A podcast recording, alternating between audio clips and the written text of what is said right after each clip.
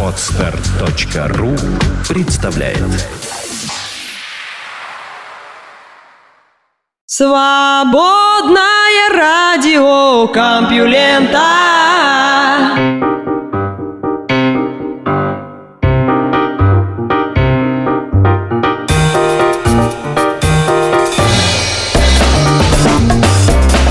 Здравствуйте! В эфире республиканцы-автоматы, Лёша Халецкий и свободное радио Компьюлента. Да, выходные закончились, март вместе с ними, начался апрель, причем 1 апреля, но сразу вас скажу, что в этом выпуске никак обманывать вас не будем. Все новости честные и реальные. Ну, даже и начнем с новости прям про 1 апреля, расскажем о разных розыгрышах в разное время. Так что никаких приколов. Зато интересные, свежие новости. Наука и техника. Как шутили на 1 апреля. Первое упоминание о розыгрышах на День дурака встречается в кентерберийских рассказах Чосера, конец XIV века, а история крупномасштабных обманов началась, пожалуй, в 1957 году, когда по одному из телеканалов BBC показали сюжет о том, что в Швейцарии научились выращивать спагетти на деревьях. Очень многие тогда не поняли шутку. Одни пришли в ярость от того, что по телевизору идет подобная чушь, а другие звонили позвонили на телестудию с просьбой подсказать, где можно приобрести такие растения. С тех пор публика привыкла к подобным вещам. Кроме того, с развитием СМИ она стала более подкованной в научно-техническом отношении, а потому ее уже не так легко одурачить. Ну а над профанами не грех и посмеяться лишний раз. Может, это подтолкнет их к самообразованию. А пока давайте вспомним, как веселились журналисты и популяризаторы науки в последнее время. Наверное, это сам самый знаменитый обман, на который сподобилась BBC. Оказывается, пингвины летают. Да-да, это еще и видео было подкреплено. Естественно, многие купились. В 1998 году увидел свет пресс-релиз, озаглавленный «Жители Нью-Мексико за науку и здравый смысл». В нем сообщалось о том, что законодатели американского штата Алабама собираются упростить жизнь и округлить число пи до трех. Это была сатира на дебаты относительно преподавания теории теории эволюции в школах штата Нью-Мексико, но в век интернета любая шутка воспринимается всерьез, будучи перепечатанной на другом сайте, так что шум поднялся еще тот. В 2012 было объявлено о выпуске 8-битной версии картографического сервиса Google Maps для Nintendo Entertainment System. Действительно, число пользователей этого антиквариата доходит до 60 миллионов. Неужели всемирная корпорация обойдет их вниманием? И вот доброжелательный продукт-менеджер с профессионально бесчувственными глазами уже рассказывает о том, как вставить в приставку соответствующий картридж, который с первого раза работать не будет, а потому его придется как следует продуть. Но это все цветочки по сравнению с тем, как в последние годы оттягивались астрономы и любители посмеяться над модой на космическую фантастику. Например, в 1974 году британский популяризатор науки Джон Гриббин заявил, что парад планет 10 марта 1982 года приведет к концу света.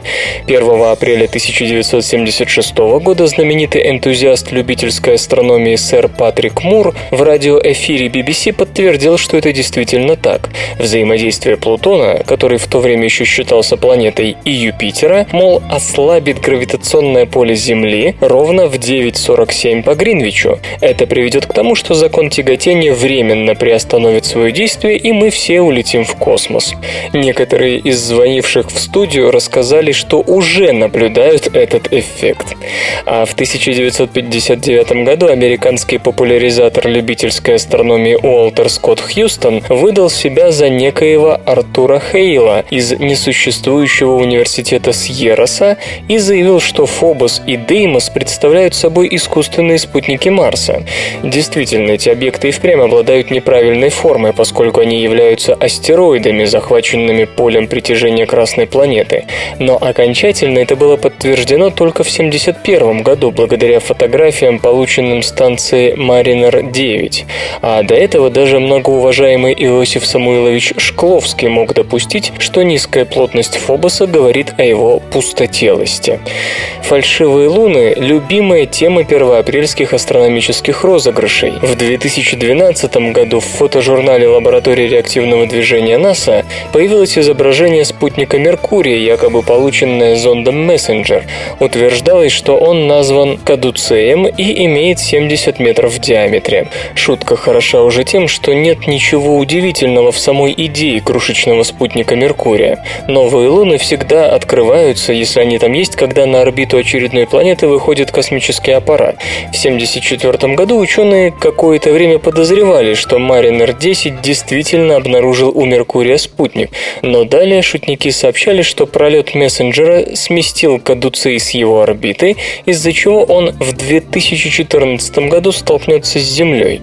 При внимательном рассмотрении Луна оказалась астероидом 243 Ида с фотографией, которую в 1993 году прислал направлявшийся к Юпитеру Галилео.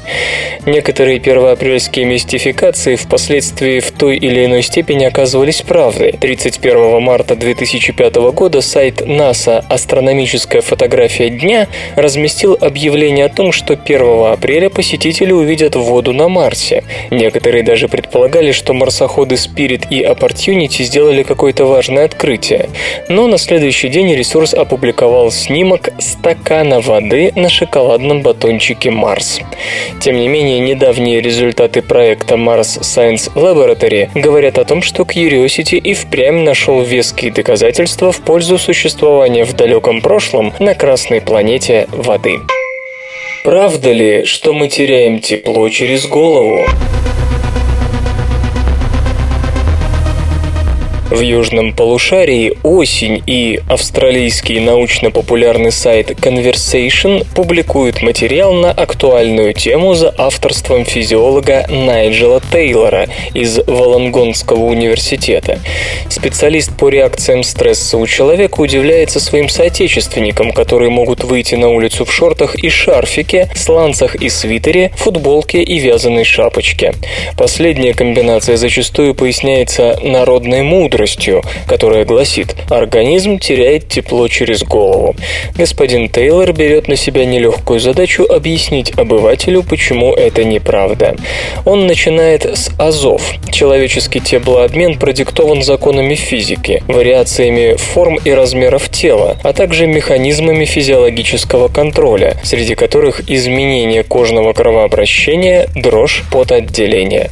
Их взаимодействие поддерживает постоянную температуру тела, которое, как правило, находится чуть ниже 37 градусов по Цельсию. Хотя сообщалось о случаях выживания при температуре тела 13,7 и даже 46,5 градуса. Хотя вы, скорее всего, почувствуете себя плохо уже ниже 35 и выше 40. За пределами тела теплообмен осуществляется либо на сухую, посредством излучения, конвекции и кондуктивного теплообмена, либо путем испарения влаги. В первом случае тепловая тепловая энергия переносится от более горячей к более холодной области, а скорость теплообмена зависит от разницы температур между объектами или их частями. При испарении молекулы воды забирают с собой тепло, отрываясь от влажной поверхности навстречу более сухому воздуху. Чем больше площадь поверхности, тем быстрее теряется тепло. В то же время, чем больше масса, тем выше термоустойчивость, то есть сопротивление быстрым и значительным изменениям температуры. Таким образом, получаем следующий следующий принцип. Изменение температуры определяется отношением площади поверхности к массе. Поэтому прямоугольный параллелепипед толщиной с папиросную бумагу теряет тепло очень быстро, тогда как шар, геометрическое тело с наименьшим показателем отношения площади поверхности к объему, сильнее всех сопротивляется потере тепла. Поскольку форма головы человека близка к шару, представление о ней как об основном источнике теплопотери можно ставить под сомнение. Но нельзя игнорировать физиологический контроль кожного кровообращения, ибо именно таким образом тепло переносится в кожу для рассеяния и потоотделения, которое способствует потере тепла, когда воздух горячее кожи. Есть много примеров тому, как естественный отбор привел к физиологическим изменениям, улучшающим терморегуляцию. Возьмите большого тукана. Большая площадь поверхности клюва этой птицы в сочетании с особенностями кровоснабжения приводит к весьма эффективному рассеянию тепла.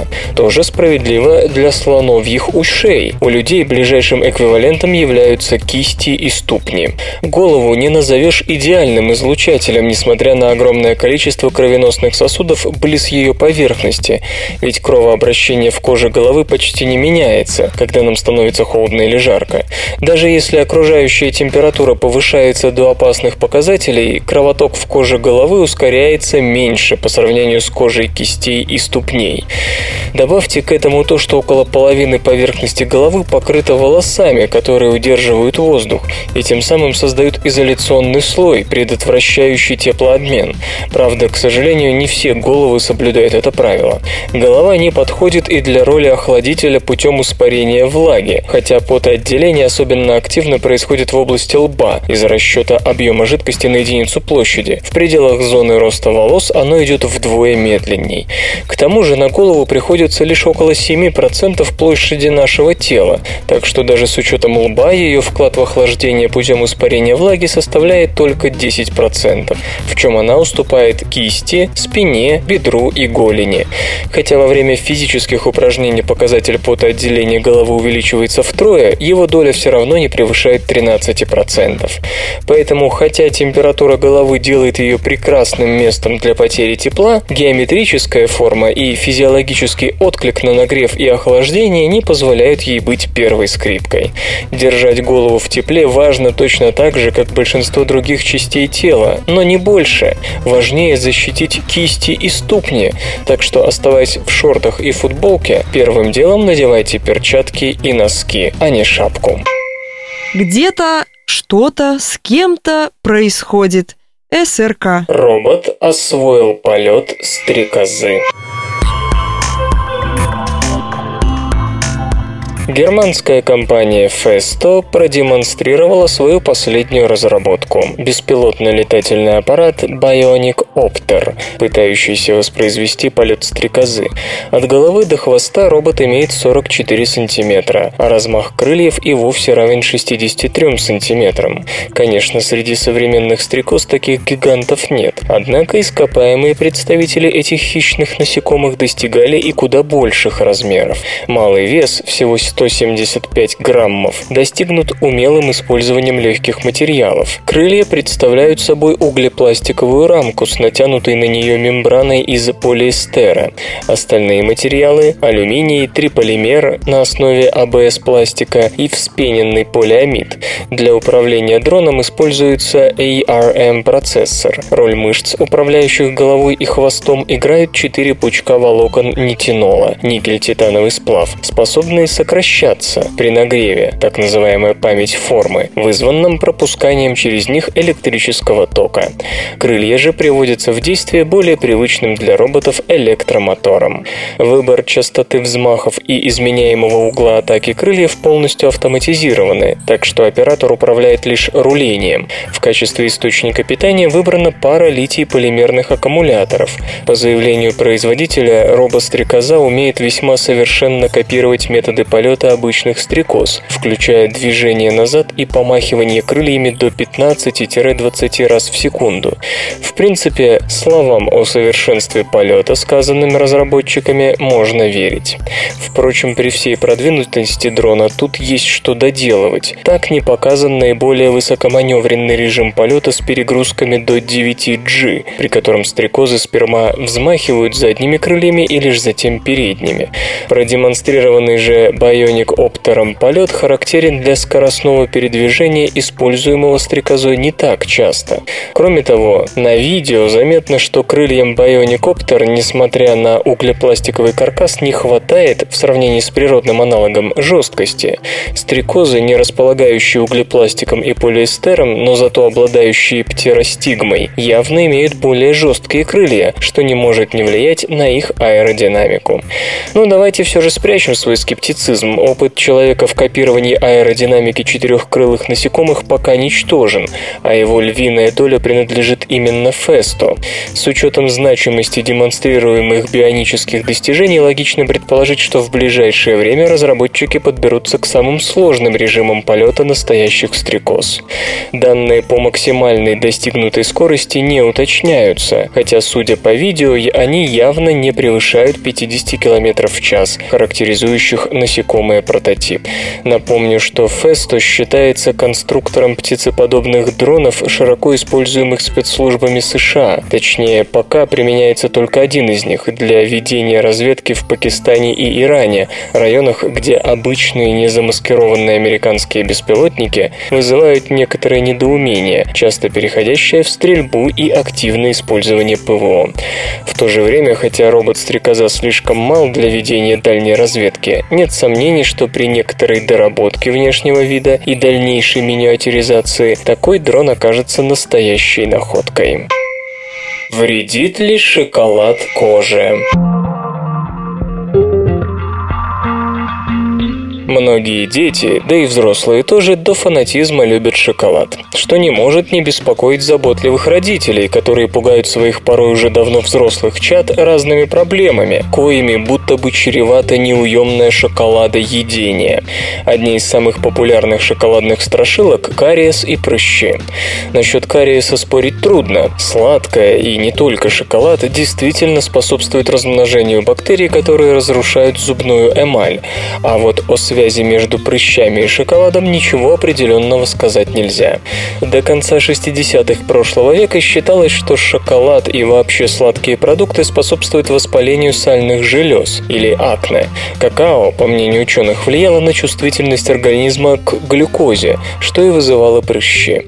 Однако в 1969 году был поставлен эксперимент, который как будто убедил всех в невиновности шоколада.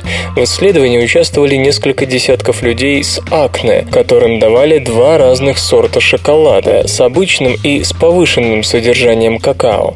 И никакого влияния на состояние кожи шоколад не оказал, даже после того, как испытуемые поменялись местами, то есть одни перешли с обычного шоколада на обогащенный и наоборот. Сейчас к этой работе возникает все больше вопросов. По словам Эми Браун из Гавайского университета в Мануа, США, ее авторы поставили жесткую планку оценку для оценки состояния кожи. Они решили, что ухудшение состояния кожи будет значимым, если составит 30% от начального состояния. И даже если у них было 29% ухудшение, его просто не рассматривали. Это лишь одна из методологических странностей давнего эксперимента. И странности эти, по мнению критиков, могли иметь место из-за того, что само исследование проводилось под патронажем Американской ассоциации производителей шоколада. Однако Однако влияние этой оправдывающей шоколад работы оказалось столь велико, что на протяжении десятилетий почти никто не предпринимал попыток перепроверить полученные результаты. Редкие работы заканчивались тем же самым. Сладкое и шоколад не влияли на состояние кожи. Однако и эти эксперименты страдали от методологических недочетов, не позволявших отнестись к ним серьезно. Лишь два года назад была предпринята серьезная попытка в очередной раз разобраться с шоколадным вопросом. Тогда Саманта Блок и ее коллеги из Университета Майами пригласили для участия в эксперименте 10 молодых людей от 18 до 35 лет, у которых на коже было от 1 до 4 невоспалившихся прыщевых точек. То есть они, с одной стороны, были предрасположены к акне, а с другой болезнь еще не развернулась в полную силу. Женщины были исключены из исследования, так как у них на состояние кожи мог влиять плавающий гормональный уровень, зависящий зависящий от менструального цикла. Кроме того, в работе использовался чистый шоколад без сахара и любых подсластителей. Участники должны были каждый день съедать по порции шоколада. Порция достигала 340 граммов. А исследователи каждый четвертый или седьмой день проверяли состояние кожи. В итоге оказалось, что чистый шоколад стимулирует появление прыщей. Чем больше была порция, тем хуже обстояли дела с кожей. Позже работу повторили, модифицировав опыт так, чтобы он был двойным слепым, то есть ни подопытные, ни исследователи не знали, кто ест шоколад, а кто плацебо. И снова оказалось, что шоколад в чистом виде нехорошо воздействует на кожу. Впрочем, вывод нуждается в более строгой формулировке. Чистый шоколад плохо влияет на кожу мужчин от 18 до 35 лет, предрасположенных к акне. Результаты работы исследователи представили на ежегодной конференции Американской дерматологической академии в Майами-Бич, а сейчас готовят к публикации статью. Однако стремление поставить максимально чистый и строгий эксперимент самих же экспериментаторов и подвело. В их работе речь идет о чистом шоколаде из стопроцентного какао-порошка. А многие ли из нас балуются подобным продуктом? Обычно мы едим шоколад, в котором какао-порошок смешан с добавками, начиная с сахара и заканчивая вафлями, орехами и прочим. Может быть, как говорят некоторые скептики, стоило быть реалистами и использовать в опытах тот шоколад, что продается в любом магазине? В Journal of the Academy of Nutrition and Dietetics вышла статья, посвященная связи акне с разными продуктами питания и возможности вылечиться от этого расстройства с помощью диеты. В ней Дженнифер Буррис из Университета Нью-Йорка вместе с коллегами высказывает определенные сомнения как в адрес старых работ, оправдывающих шоколад, так и в адрес их современной критики. Авторы говорят о том, что мы вообще пока не можем сказать ничего конкретного о связи акне с какой-либо диетой. Связь эта, безусловно, есть, однако в чем она состоит? Неизвестно даже то, может ли какой-то продукт сам по себе спровоцировать прыщи, или он лишь подталкивает и обостряет уже существующую болезнь. Неизвестно, действительно ли повышенный уровень глюкозы в крови способствует появлению прыщей. Как неизвестно и то, помогают ли от прыщей полиненасыщенные жирные кислоты. Обычный шоколад часто бывает обогащен насыщенными жирными кислотами, которые, как считается, способствуют воспалению. Но в шоколаде помимо них содержится еще столько всего, что говорить о том, что этот продукт однозначно вреден для кожи, значит делать слишком поспешные и необоснованные выводы. Кроме того, не следует забывать, что у шоколада есть много полезных свойств. Он, по некоторым данным, улучшает работу сердца, помогает сохранить фигуру, наконец, обеспечивает нам хорошее настроение. А что до того, что не нужно им слишком увлекаться, так умеренность в еде еще никому не вредила, особенно если человек соблюдает умеренность не только в отношении шоколада. Нет, Марина, к барину на день рождения не ходи. И к Толяну не ходи. А к тете Вере ходи. У обезьян нашли чувство ритма. Человек легко подстраивается под общий ритм и чужие действия. Мы без труда идем в ногу, подпеваем, хлопаем в ладоши вместе со всеми, танцуем и так далее. Часто такая синхронизация поведения происходит бессознательно. Предполагается, что так мы укрепляем социальные связи, а умение синхронизировать действия с другими развилось по мере усложнения общественной жизни. Но как именно шла эволюция этого любопытного феномена не вполне ясно. В частности, ученых долго занимал вопрос, могут ли другие приматы, а не только человек, подстраиваться под ритм. Исследователи из Киотского университета Япония отвечают на этот вопрос положительно. Под руководством Тецура Мацукавы они учили шимпанзе нажимать на клавиши на электрической клавиатуре, каждая клавиша на которой подсвечивалась и соответствовала определенному звуку. Если обезьяна нажимала на одну клавишу, в ответ светилась другая. Клавиш было две, и их нужно было по очереди нажать 30 раз. Если шимпанзе выполняли задание, то получали награду. При этом во время эксперимента возникал отвлекающий ритмичный звук. Однако в условия награды он не входил, то есть от обезьян требовалось по очереди нажать клавиши определенное число раз, а думать над каждой клавишей шимпанзе могли сколько угодно. Как пишут исследователи в Scientific Reports, даже несмотря на то, что соответствие ритму не было подкреплено наградой, обезьяны все равно начинали жать на клавиши ритмично, подлаживаясь под внешний сигнал.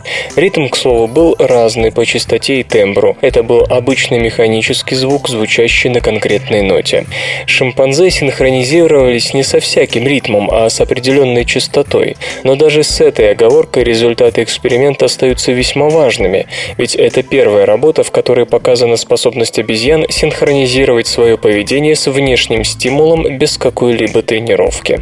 Возможно, человеческие ритуалы от шаманских танцев до военных парадов, основанные на коллективной синхронизации, берут начало из нашего древнейшего еще до человеческого состояния.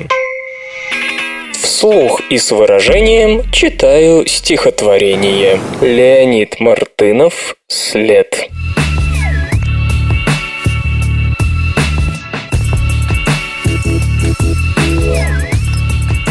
А ты, входя в дома любые, и в серые, и в голубые, всходя на лестницы крутые, в квартиры светом залитые, прислушиваясь к звону клавиш и на вопрос даря ответ, скажи, какой ты след оставишь?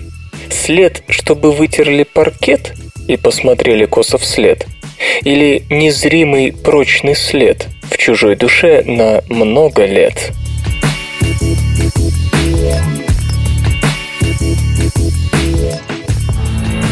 Наука и техника. Впервые удалось замаскировать от звуковых волн трехмерный объект. Хосе Санчес Диеса, инженер-электротехник из Политехнического университета Валенсии, Испания, создал относительно простую систему для подавления звуков, исходящих из определенной точки. Для опытов ученые использовали пластиковый шар диаметром 8 см, окруженный 60 кольцами разных размеров, созданных при помощи 3D-принтера и формирующих клеткоподобную структуру, которая подавляет распространение звуковых волн. При взаимодействии с такой клеткой звуковые волны одной длины накладывались на сходные встречные звуковые волны, что приводило к гашению обеих волн разом. Испытания в безэховой камере показали, что пара источник звука спереди, микрофон сзади находила сферу, замаскированную для звуковых волн в определенном диапазоне, только тогда, когда звук был вне расчетной полосы в 8,55 кГц. А вот колебания именно в этом диапазоне не обнаружили сферу. Рассеиваемые клеткой волны полностью гасились и не могли служить для определения местоположения сферы, укрытой звуковой шапкой-невидимкой. Вам, наверное, кажется, что это лишь забавный опыт, ведь в реальной жизни объект подвергается воздействию звуковых волн самой разной частоты. Но дело не только в том, что исследователи впервые изолировали трехмерный объект от звукового обнаружения. В ряде специфических случаев, например, эхолокаторы, уже сегодня защита от обнаружения звуковыми волнами в определенном диапазоне может быть весьма интересной. Недаром исследование частично финансировалось Управлением военно-морских исследований США. Конечно, недостатки схемы пока чересчур серьезны для ее немедленного применения. Сегодня она работает только в том случае, если звук приходит с ожидаемой звуковой шапкой-невидимкой стороны. Переместите микрофон или источник звука, и эффект невидимости даже в узком диапазоне пропадет. Тем не менее, перед нами, хотя и находящиеся в очень ранней стадии, весьма перспективное направление исследований. Вероятность появления самой яркой кометы столетия увеличивается. При небольшом везении мы в 2013 году увидим на небе комету такой яркости, что затмит всех своих предшественников из прошлого века. Комета Айсон, открытая Виталием Невским и Артемом Новиченком, астрономами-любителями из России и Беларуси, действительно впечатляет своими размерами. Астрономы из Мэрилендского университета в Колледж-парке и обсерватории Лоуэлла, США, использовали космический телескоп Swift для исследования кометы, которая достигнет своей максимальной светимости на земном небе в конце ноября. По оценкам, масса пыли, сдуваемой с нее каждую минуту, равна примерно 51 тонне. Это две трети веса шаттла, а воды лишь 60 килограммов. Такая разница нормальная для ситуации значительного удаления кометы от светила и пока совместима с ее оценками как устойчивого тела, не склонного к слишком раннему уничтожению под действием солнечного излучения. Именно такое разрушение – главное возможное препятствие на пути появления любой яркой кометы на земном небе. Многие крупные тела прошлого не выдерживали встречи с Солнцем, и их ядра буквально рассеивались. Наблюдательные данные SWIFT позволяют предположить, что ядро этого небесного тела достигает в диаметре 5 километров.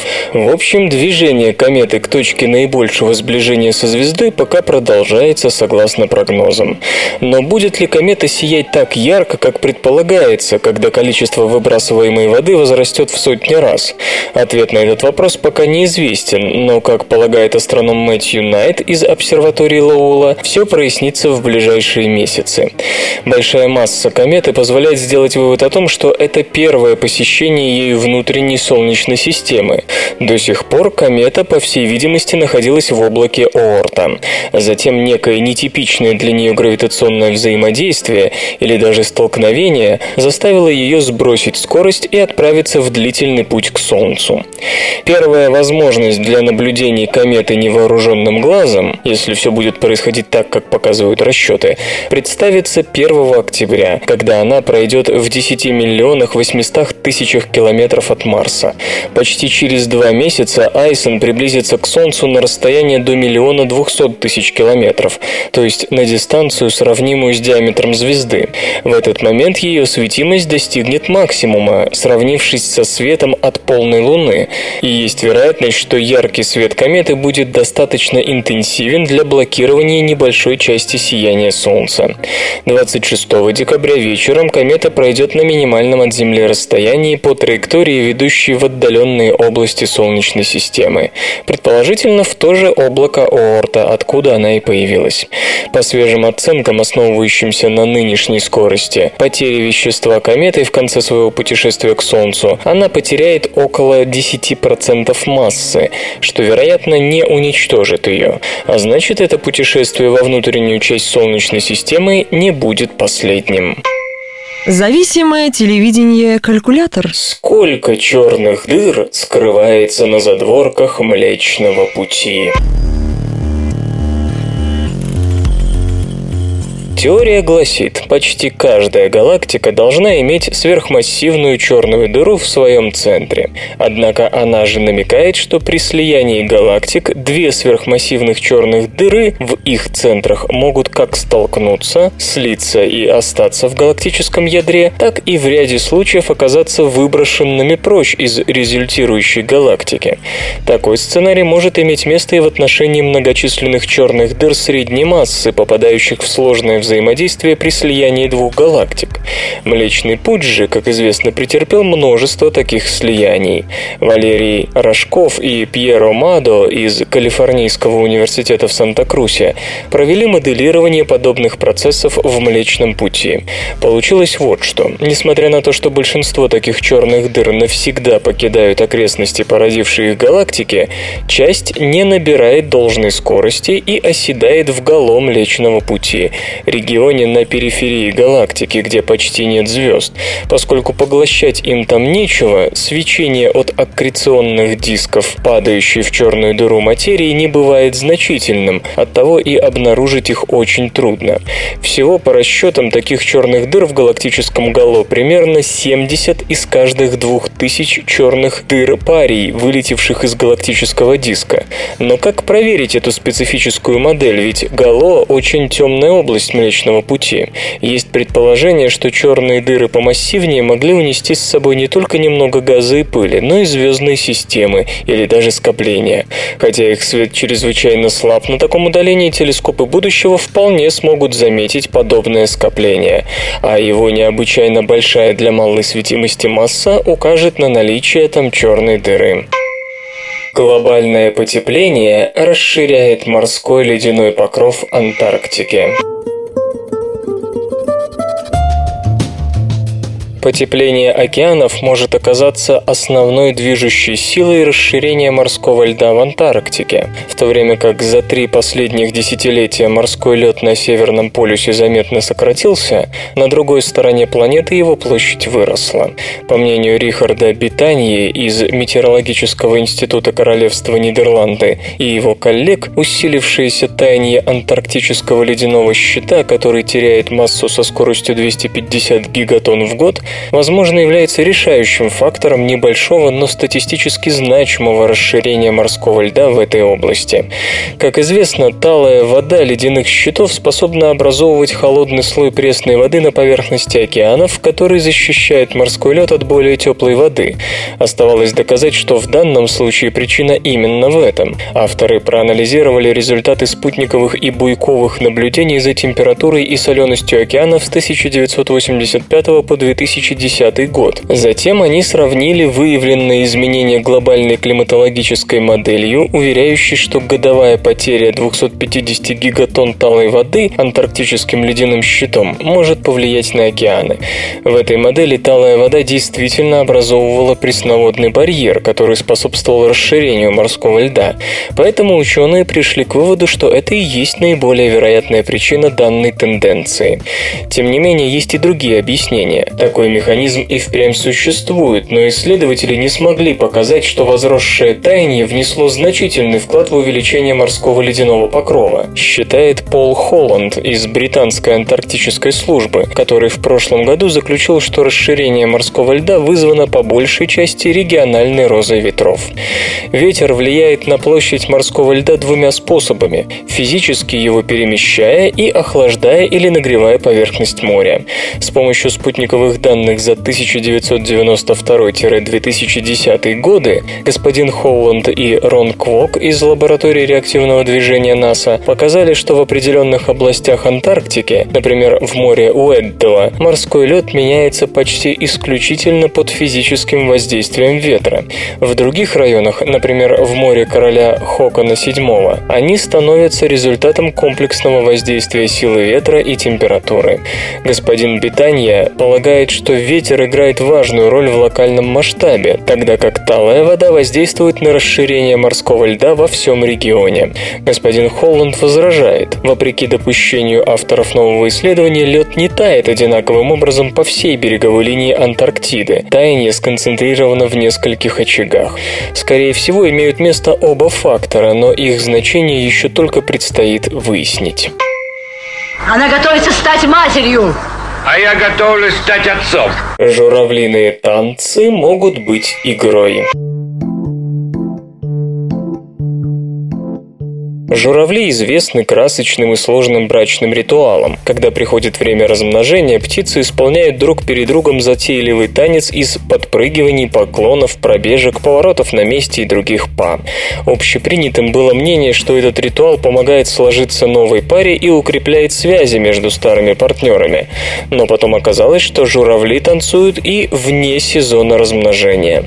Тогда предположили, что танец вообще нужен для социализации и не не обязательно несет брачно-сексуальный подтекст. Дескать, молодые журавли демонстрируют так свое миролюбие, снимают стресс и предотвращают агрессивное поведение в группе.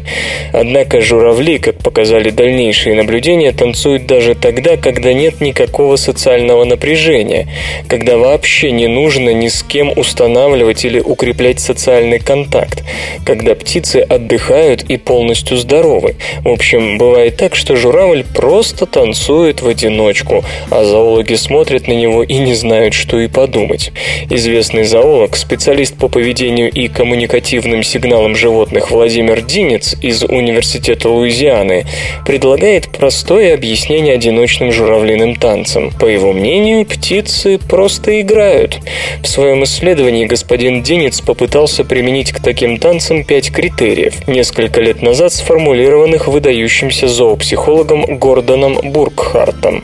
По мнению господина Бургхарта, поведение животного можно назвать игровым, если такие действия не необходимы для выживания, спонтанны, произвольны и если само животное не страдает от болезни и не испытывает стресс. На первый взгляд, игровое поведение не имеет никакой практической цели, однако такое бесцельное времяпрепровождение, по мнению ученых, помогает развить более сложные и гибкие модели поведения, которые могут вполне пригодиться для выживания. И довольно долго склонность к играм находили преимущественно у млекопитающих и у немногих птиц.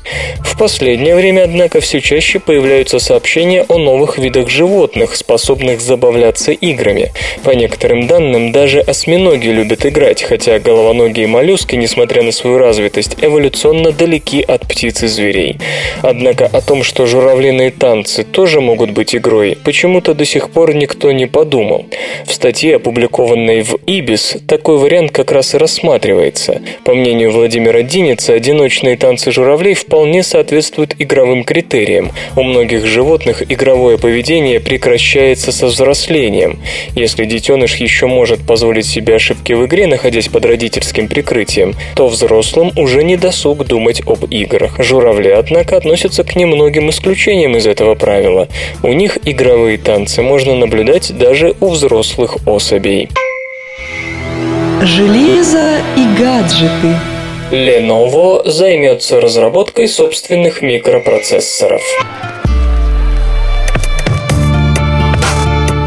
Китайская компания Lenovo вскоре может наладить выпуск мобильных чипов собственной разработки для смартфонов и планшетов. Lenovo уже имеет небольшой отдел по проектированию интегральных схем, в котором работают около 10 человек.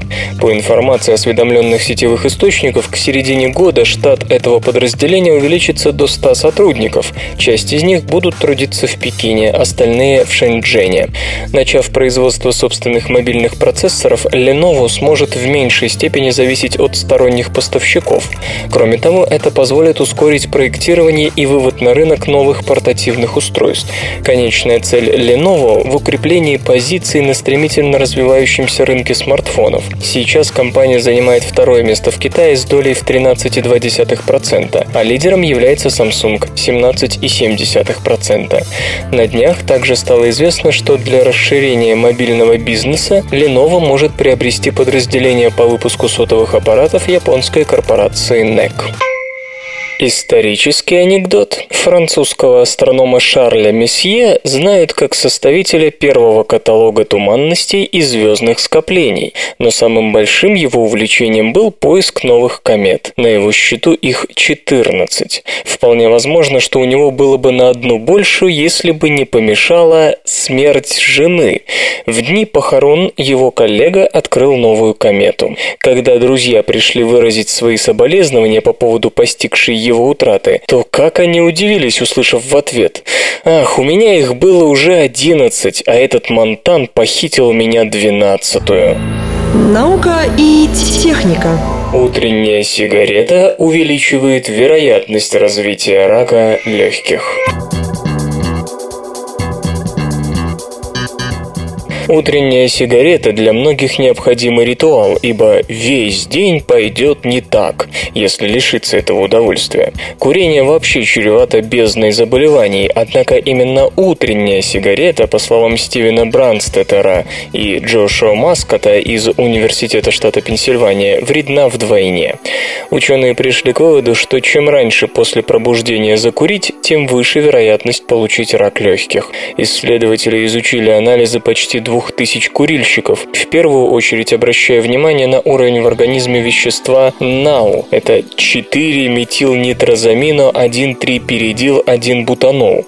НАУ образуется при метаболических изменениях, содержащихся в табаке веществ, и известно, что по его количеству можно предсказать развитие рака легких. Уровень НАЛ у курильщиков остается постоянным, что позволяет ограничиться лишь анализом, если человек в курении придерживается более или менее стабильного расписания. Однако ученые не просто измеряли уровень табачного канцерогена, но и сопоставляли его с привычками курильщиков. Оказалось, что 32% закуривали первую сигарету в первые 5 минут после пробуждения, 31% между 6 минутами и получасом, 18% в промежуток от получаса до часа, 19% вспоминали о первой сигарете спустя час после того, как проснулись. И, как пишут авторы работы в журнале Cancer Epidemiology, Biomarkers and Prevention, уровень канцерогена NAL колебался соответственно. Больше всего его было у тех, кто начинал курить раньше других. При этом, разумеется, учитывались такие факторы, как возраст курильщиков, пол, возраст, в котором человек начал курить, привычка курить или не курить в доме и тому подобное. Исследователи полагают, что повышение канцерогена происходит из-за того, что человек, проснувшись, дышит глубже, чтобы максимально обеспечить кислородом мозг и вообще все тело для полноценной дневной активности. Если же в этот момент закурить, то понятно, в организм попадет больше не только кислорода, но и табачных веществ, которые потом превратятся в НАУ. При этом, что особенно любопытно, уровень НАУ в большей степени зависел от времени первой затяжки, нежели от общего числа оприходованных за весь день сигарет. То есть даже если в течение дня курить мало, уровень канцерогена все равно будет высок из-за той самой утренней сигареты. Иными словами, если вы не можете бросить курить вообще, то постарайтесь хотя бы оптимизировать свои курительные привычки.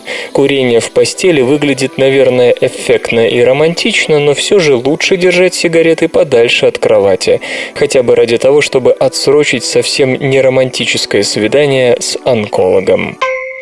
Новое устройство не даст дворникам примерзнуть к стеклу. Дэниел Перлман из Брандейского университета подал заявку на получение патента по решению проблемы, что часто, по его мнению, мучает автомобилистов Новой Англии. Речь идет о банальном примерзании дворников к лобовому стеклу, снижающем до нуля эффективность этих средств очистки стекла. Для начала, конечно, хочется спросить, зачем такие сложности? Не проще ли, как это исторически сложилось, банально поднимать дворники вверх, оставляя машину на ночь на парковке? Увы, это не лишено недостатков. И основное несовершенство человеческой природы, то есть то, что как минимум раз в неделю вы забываете о процедуре и утром, пытаясь отвезти ребенка в школу, вгрызаетесь в дворники когтями, чтобы поскорее освободить их. В Новой же Англии, даже если у водителя отменная память, могут возникнуть иные сложности. Как отмечает господин Перлман, поднятые дворники – это приглашение для вандалов. Иными словами, членов неправительственной неформальной организации организации под названием, например, «Молодежь без границ», в рекреационных целях отламывающих стоящие дворники. Чтобы исключить как забывчивость, так и провоцирование добродетельной молодежи, господин Перлман предлагает установить под каждым дворником металлический стержень с пружиной из металла, покрытого антикоррозионным слоем. Когда машина выключается, пружина автоматически разжимается, поднимая дворники в зависимости от ситуации на 2,5-5 см метров. Что важно, происходит это при повороте ключа в замке зажигания и полностью независимо от дырявого сознания водителя. При включении мотора дворники, наоборот, прижимаются обратным ходом пружины к стеклу. Нельзя сказать, что это панацея. Снег непременно будет забиваться между стеклом и дворником, пока последний поднят. Так что пружина потребуется мощная. Но метод бесспорно более прогрессивный, чем поднимание и опускание злополучной детали вручную. На сайте компьюлента.ру вас встретят, обогреют, накормят и расскажут последние новости. Бактерии используют столкновение репликации и транскрипции для собственной эволюции. У бактерий репликация, удвоение ДНК, предшествующее делению клетки, и транскрипция, синтез РНК на ДНК-шаблоне, происходят в одно и то же время в одном и том же месте.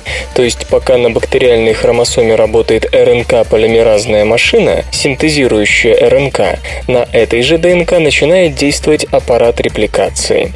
Транскрипция может идти репликации навстречу, и тогда лобовое столкновение неизбежно. Но даже если обе ферментативные машины едут в одну сторону, они все равно сталкиваются, так как реплицирующий аппарат быстрее транскрипционного. И все бы ничего, но неполадки в работе реплицирующих ферментов приводят к изъянам в самой ДНК. В ней возникают дыры, куски генетической информации меняются местами. Наконец, в процессе клеточного деления могут возникнуть проблемы с распределением генетического материала по дочерним клеткам. Поэтому при столкновении репликации с транскрипцией реплицирующая машина останавливается и ждет, когда третья группа ферментов из системы репарации устранит повреждения в ДНК. Чтобы избежать опасных повреждений генома, бактерии особым образом организуют гены в ДНК. Как известно, во время репликации белки расплетают исходную ДНК и на каждой нити синтезируют по комплементарной копии. Однако ДНК состоит из двух антипараллельных нитей, а фермент с каждой из них может работать только в одном направлении. Поскольку обе нити удваивают один и тот же белковый комплекс, молекулярная машина идет на хитрость. Одна нить синтезируется непрерывно, а другая в виде коротких фрагментов, так называемых фрагментов Аказаки, которые потом смешиваются в одну целую нить. Получающиеся молекулы ДНК носят название лидирующий и запаздывающий. Лобовые столкновения между репликацией и транскрипцией происходят на запаздывающей копии, так как транскрипционная машина идет по материнской цепи запаздывающей копии ДНК как раз навстречу реплицирующим ферментам, а столкновение хвост в нос происходит на лидирующей цепи, так как тут и репликация и транскрипция движутся в одном направлении. У всякого гена есть смысловая последовательность на одной цепи ДНК и антисмысловая на противоположной комплементарной цепи ДНК. Бактерии, как показали ученые из Вашингтонского университета под руководством Хуры Меррик, смысловую часть генов стараются оставить на лидирующей цепи, чтобы уменьшить вероятность повреждений, поскольку лобовое столкновение неизбежно, а догоняющее лишь более-менее вероятно. Однако, как пишут исследователи в журнале Nature, далеко не все гены ориентируются таким образом. Например, у Bacillus subtilis 25% генов, и среди них 6% особо важных, записаны в запаздывающей цепи с ее неизбежными столкновениями белков. Тогда исследователи решили сравнить давление естественного отбора на гены запаздывающей и гены лидирующей цепи. Оказалось, что бактерии специально придерживают на запаздывающей проблемной цепи те гены, от которых нужна большая изменчивость. Грубо говоря, запаздывающая цепь для бактерий – это что-то вроде эволюционной лаборатории, где можно создать новые варианты генов. А много разных вариантов генов значит больше возможностей выжить при изменениях в среде. Причем в запаздывающей цепи оставались преимущественно длинные гены, на которых вероятность столкновения реплицирующей и транскрибирующей машины была особенно высока. Чем чаще сталкиваются на гене молекулярные машины, тем больше вероятность того, что в ДНК случится повреждение, и, следовательно, тем меньше вероятность того, что это повреждение исправят репарирующие белки. Повреждение останется в виде мутации, которая даст новый вариант белка, возможно, более удачный, чем прежний. Получается, что бактерии приспособили недочет в своей молекулярной машине для собственной же эволюции, не дожидаясь, пока внешняя среда пошлет им какой-нибудь мутаген. Они сами предоставляют естественному отбору варианты для выбора. Вообще, у всех организмов работа ДНК белковых молекулярных машин чревата мутациями, но бактерии продемонстрировали к этому феномену исключительно утилитарный подход. Созданы экраны, источающие запахи. Исследователи из Токийского университета сельского хозяйства и технологий, Япония, разработали систему, благодаря которой плоскопанельные дисплеи могут испускать различные запахи. Технология основана на применении капсул с ароматическим веществом, при испарении которого генерируется определенный запах. Потоки пахнущего воздуха выдуваются из каждого угла панели и при помощи вентиляторов направляются к определенной точке дисплея. В результате создается ощущение, что изображенный на экране объект источает запах. Предполагается, что разработка найдет применение в рекламе. К примеру, показанный на экране жареный цыпленок будет испускать аппетитный аромат. Теоретически это позволит привлечь больше клиентов. Пока система способна источать только один запах. В перспективе разработчики намерены создать специальные картриджи с набором химических компонентов, которые позволят генерировать различные запахи в зависимости от видеоизображения. Apple патентует устройство с круговым дисплеем. Компания Apple направила в Управление США по патентам и торговым маркам патентную заявку на электронное устройство с опоясывающим дисплеем Electronic Device with Wrap Around Display. Идея заключается в создании гаджета, вся поверхность корпуса которого, кроме торцевых частей, представляет собой цельный гибкий экран. Предполагается, что дисплей будет выполнен по технологии активной матрицы на основе органических светодиодов AMOLED. Круговой Экран позволит реализовать новые функции управления. Пользователь сможет взаимодействовать с устройством не только через лицевую панель, но и с помощью задней поверхности. Кроме того, заметно возрастет область отображения информации и практически полностью отпадет необходимость в применении аппаратных кнопок. Теоретически экран может быть раскладывающимся. В этом случае пользователь сможет развернуть панель, увеличив полезную площадь в два с лишним раза. Заявка на патент была подана компанией компании в сентябре 2011 года. На сайте управления она опубликована в конце прошлой недели. О планах по практической реализации идеи кругового дисплея не сообщается. Компьютер. Компьютер. Лента. Подкаст.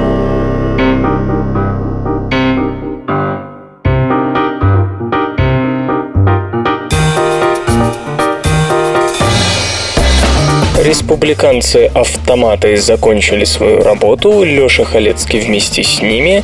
Еще больше интересных новостей вы услышите завтра в свободном радио Компьюлента, а сейчас только песенка. Свободное радио Компьюлента Скачать другие выпуски подкаста вы можете на podster.ru